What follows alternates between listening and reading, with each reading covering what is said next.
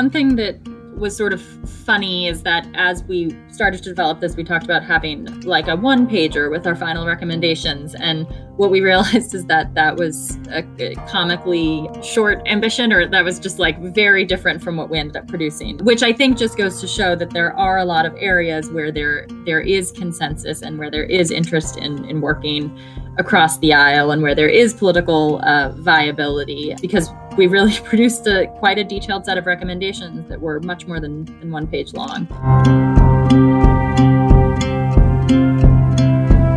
The voice you're hearing in that opening clip is the one of Mallory Huggins. She is a senior project director at Keystone Policy Center and also the director of the Keystone Energy Board. She is referencing the results of one of the more ambitious projects Keystone has taken on recently, one that I'm excited to share with you today.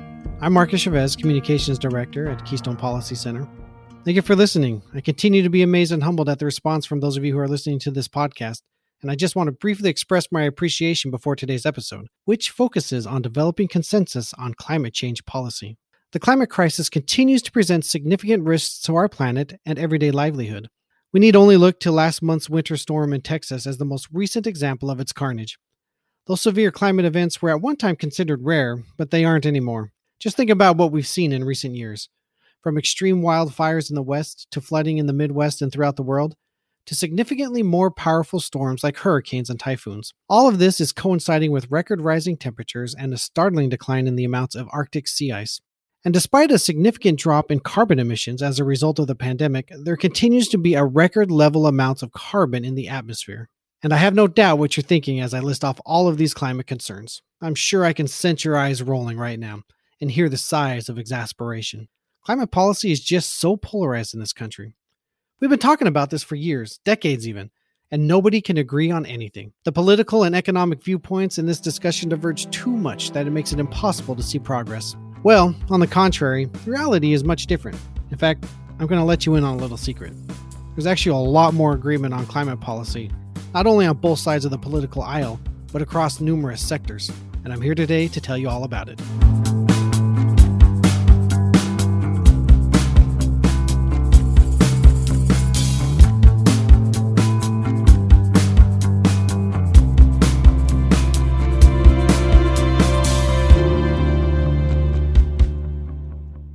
Now, you're already familiar with the ethos of the Keystone Policy Center. Get policymakers and leaders in a room and work through conflicts they previously thought were insurmountable. Well, that's an oversimplified description, but you get the idea. And in the era of COVID 19, the room where it happens is a virtual one. In mid 2020, Keystone began discussing with the Great Plains Institute about collaborating on a formal dialogue that would develop policy proposals aimed at reducing or eliminating carbon dioxide from our sources of energy. The Great Plains Institute is an organization dedicated to engaging and collaborating with people, organizations, and communities to craft energy solutions that benefit both the economy and the environment. Doug Scott, who is GPI's Vice President of Electricity and Efficiency, also serves on Keystone's Energy Board and was the driving force behind developing this dialogue.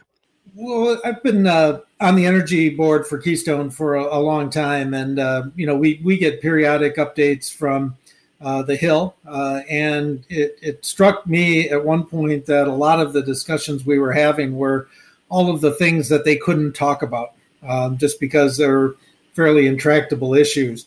And I thought uh, Keystone, much like Great Plains Institute, uh, where I work, um, you know, is really good about bringing people together who have very different opinions on, on a variety of subjects and, and trying to see if there's some kind of consensus or some kind of of way to try to, to bridge some of those gaps. And so my thinking was, wouldn't it be good if we could get a, a group of folks together uh, that that brought very different uh, both disciplines that they worked on in the energy field, but also very different opinions about about what some of the solutions would be, uh, and see if there was something that we could do that that would be uh, practical, would uh, would be able to drive decarbonization, um, but also be uh, appealing to both sides of the aisle. And so that was the kind of the, the genesis for the for the discussions.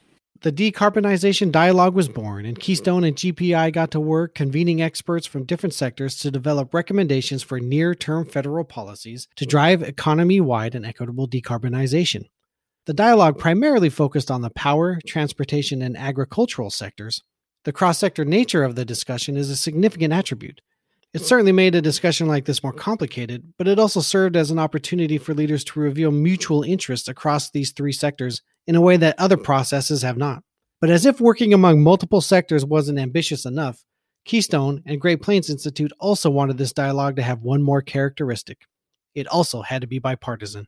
You know, the, the idea of, of, of having something that, that you know you can walk into a room and it doesn't really matter if the room is all republicans or all democrats or if they're rural states or if they come but but people can see value in doing the things that you're that you're looking at. To me that has really great um, durability and and and will will be the way we need to move forward. You know when we started this we didn't know what was going to happen either with the white house uh, because it was before the election. Um, and we also didn't know what was going to happen in congress but we knew that that it was likely to be that any kind of you know way to move forward substantially on these issues congressionally was going to need to have bipartisan support. And so that was the that was the lens through which we viewed um, the recommendations recognizing that you know they, they may not all have bipartisan support but as a as a combination as a collection of recommendations uh, we think that there are things in there that that both parties uh, can support. And it's that's really key to Keystone. That's that's part of their mission, uh, and it's really key to ours as well. Now, just pause for a second and think about it. Keystone and Great Plains Institute were setting out to have a multi-sector, bipartisan dialogue on one of the most polarized topics in our country in an era when polarization is perhaps at an all-time high. But this is when I circle back to what I discussed earlier at the start of this episode. Yes, the discussion surrounding climate change is politicized. There's no denying that but it didn't always used to be. And when you actually get down to the nitty gritty of policy and the impact it can have on both the environment and the economy, well, that's where leaders on both the progressive and conservative sides of the aisle agree. It's the reason why these discussions are so important and so impactful. Because if you never have the discussion, you never actually get to the common ground, Huggins explains. On the bipartisan front, um, something that some of the participants have said is that you know if you can get past the ideological conversations about how to address climate change there are actually a lot of solutions that if you start to talk more about the the technical ways to decarbonize um, or technical ways to address climate change there's a lot more in common um, and a lot more solutions that uh, that will have bipartisan support and consensus around them if you can, can get below that that um, partisan ideology level. Another thing we heard uh, from our members a lot is just that that you don't have to be against everything you're not explicitly for. Um, so this idea that there's a lot of tools in the toolbox, and even if you know one organization isn't going to go all in on a certain particular solution, they might recognize that it's it's the solution that's best for you know another another company or another industry, and and not not stand up explicitly against that just because it's not what they focus on themselves. And so that was the spirit of the dialogue in many ways. Here's Doug Scott with more on there being much more agreement on these issues than people may expect. The strange thing about energy or environmental policy is that um, if you go back, not I mean a ways, um, but but since I've been alive, um, it used to be a bipartisan issue.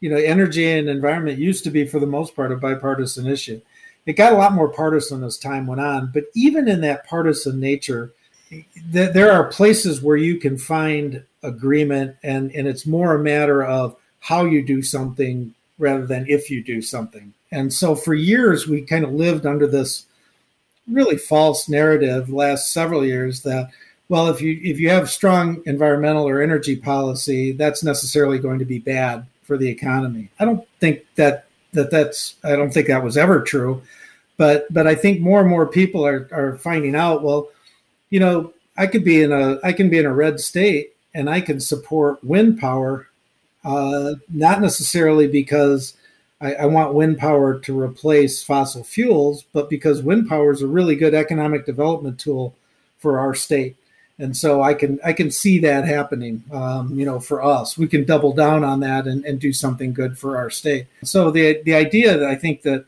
that the way we work at GPI and the way that the the Keystone works is is trying not to accentuate the differences, trying to figure out where there can be some common ground and try to move forward. Now, the members of the decarbonization dialogue were not starting from scratch. In fact, Congress actually passed climate change legislation as part of the end of year omnibus bill at the end of the Trump administration in December 2020. As part of its discussion, the decarbonization dialogue effort acknowledged this legislation and other recommendations related to climate change in Congress. It also recognized the myriad climate related actions at the state and local levels, and various experts weighing in on the right pathways to decarbonization. The goal of this dialogue was to build on those existing efforts instead of just duplicating them. We tried to root this in existing um, efforts and tried to start our conversations by looking at other recommendations that have already come out or other groups that have already weighed in, weighed in on these issues.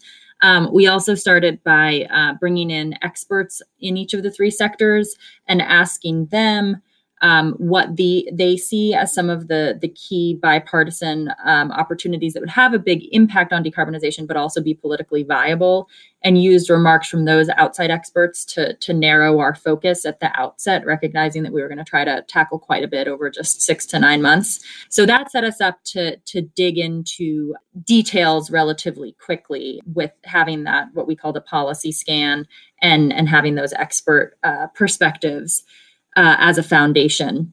After months of meetings and discussions, the Decarbonization Dialogue released its recommendations last month, along with a supporting report that gives background on the dialogue. The recommendations are both cross cutting and sector specific and prioritize impact on emissions and political viability, with consideration for equity, cost, and economic recovery, among other factors. The recommendations are extremely detailed, which speaks to the fact that the group went above and beyond the so called lowest common denominator for agreement.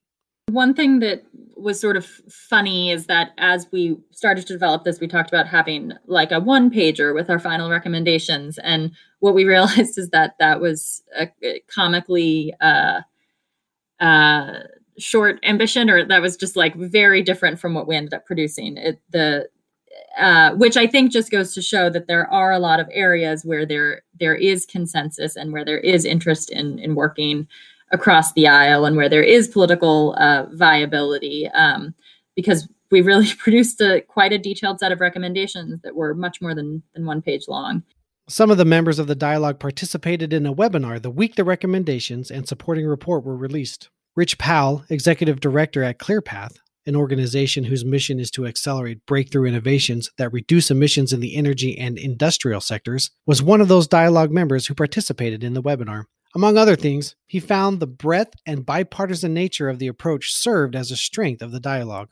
I do think that the strength was in the broad portfolio of approaches and, and technologies that were considered and taken on in this. You know, in the context of your earlier remarks, I think you know the, the tragedy unfolding this week in, in Texas has really hammered home that we need a really, really broad uh, approach when we think about the future of a low carbon power sector uh, and the resiliency that a really broad portfolio of technologies will bring. And I think our recommendations uh, acknowledge that really broad portfolio. It sort of, you know, um, we, got a we got a group of people everywhere from a right of center organization like mine to a professor at Vermont Law School to, to agree to a really broad set of recommendations. And I think we really had in mind the idea that we need to all stop being against the things we're not specifically for. We all need to eventually become for the things that we're not specifically for. And so, you know, there's everything in there from, from recommendations on preserving the existing nuclear fleet that, you know, my organization is very excited about to uh, things in places that, you know, like transmission policy, where my organization doesn't spend a lot of time working, but I'm happy to enthusiastically uh, support those uh, those recommendations. And so I, I, do think that the breadth and the bipartisan nature really uh, were a strength and not a hindrance. Another dialogue participant was Lynn Scarlett, Chief External Affairs Officer for the Nature Conservancy. She emphasized that the consideration of additional factors like equity, cost, and economic viability build a strong foundation for action moving forward. Rather than focusing on the policy particulars in terms of the bipartisan potential, I want to reflect for a moment on a couple of the undergirding considerations that have cut across the deliberations.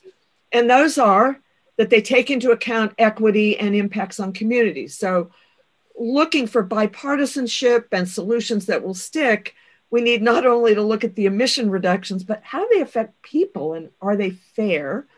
Uh, they take into account the need for flexibility. So that gives the wiggle room to tailor to circumstance. Uh, of course, we don't have all the solutions, so there's a big focus on R&D and innovation and new technologies. And then as uh, others have said, the importance of linkages. This is a systems problem. We can't tackle each of these things individually. Um, and they emphasize the doable. So I think those are the ingredients for rallying people around in a bipartisan and multi participant way to get some solutions on the table. I think they provide good, strong foundations for, for action. Um, of course, we do need more. Uh, there's no question that even with this lengthy list of, of um, opportunities, there's still more that needs to be done, and in some sectors, sectors that weren't the focus of this. But this is a tremendously good um, start and a good uh, foundational basis, I think, to build bipartisan support for action. Anjali Marak, the Global Sustainability Strategy and Analysis Leader for Corteva Agriscience, agreed that these recommendations are a starting point, but she emphasized that the consensus based nature of the dialogue will accelerate future engagement. It's been said doing the work takes time. Consensus is an accelerator especially in uh, the the structure and the setup that we now have for the next two to four years. Uh, let's not lose that as we move forward. I think that that is that is what what um, what sets sets us up to move forward with a healthy starting point and on a healthy track. I think so long as these recommendations continue to be further developed with stakeholders and communities engaged, and that momentum that comes from expanding that view of stakeholders across the sectors uh, in the way that we have as part of this dialogue will be extremely uh, important and continue to fuel that, that progress, fuel that acceleration. Um, certainly, science, and the breadth of tools available, the choice and the innovation that is provided and that is afforded to to find those solutions will become really important. But I know that the question that Jonathan asked, you know, the ways in which ag sector overlaps, this is this is the benefit. This is in some ways the business case for sustainability and resilience as part of the transformation in America. All of this content, the webinar, the recommendations, and the supporting report are available on Keystone's website at keystone.org.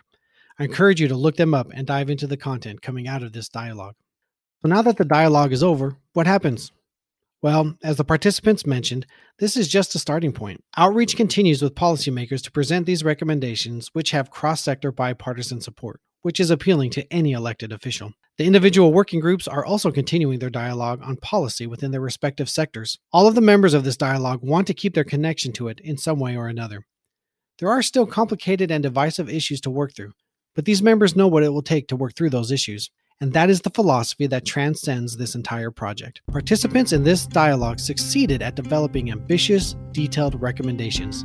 They didn't shy away from the difficult discussions, and they proved that you can have those difficult discussions without devolving into contentious argument. It's non siloed thinking in a fragmented and siloed society. We've heard it many times today you don't have to be against something you're not explicitly for. And it is that kind of an approach and willingness to genuinely engage that leads to sustainable, impactful change.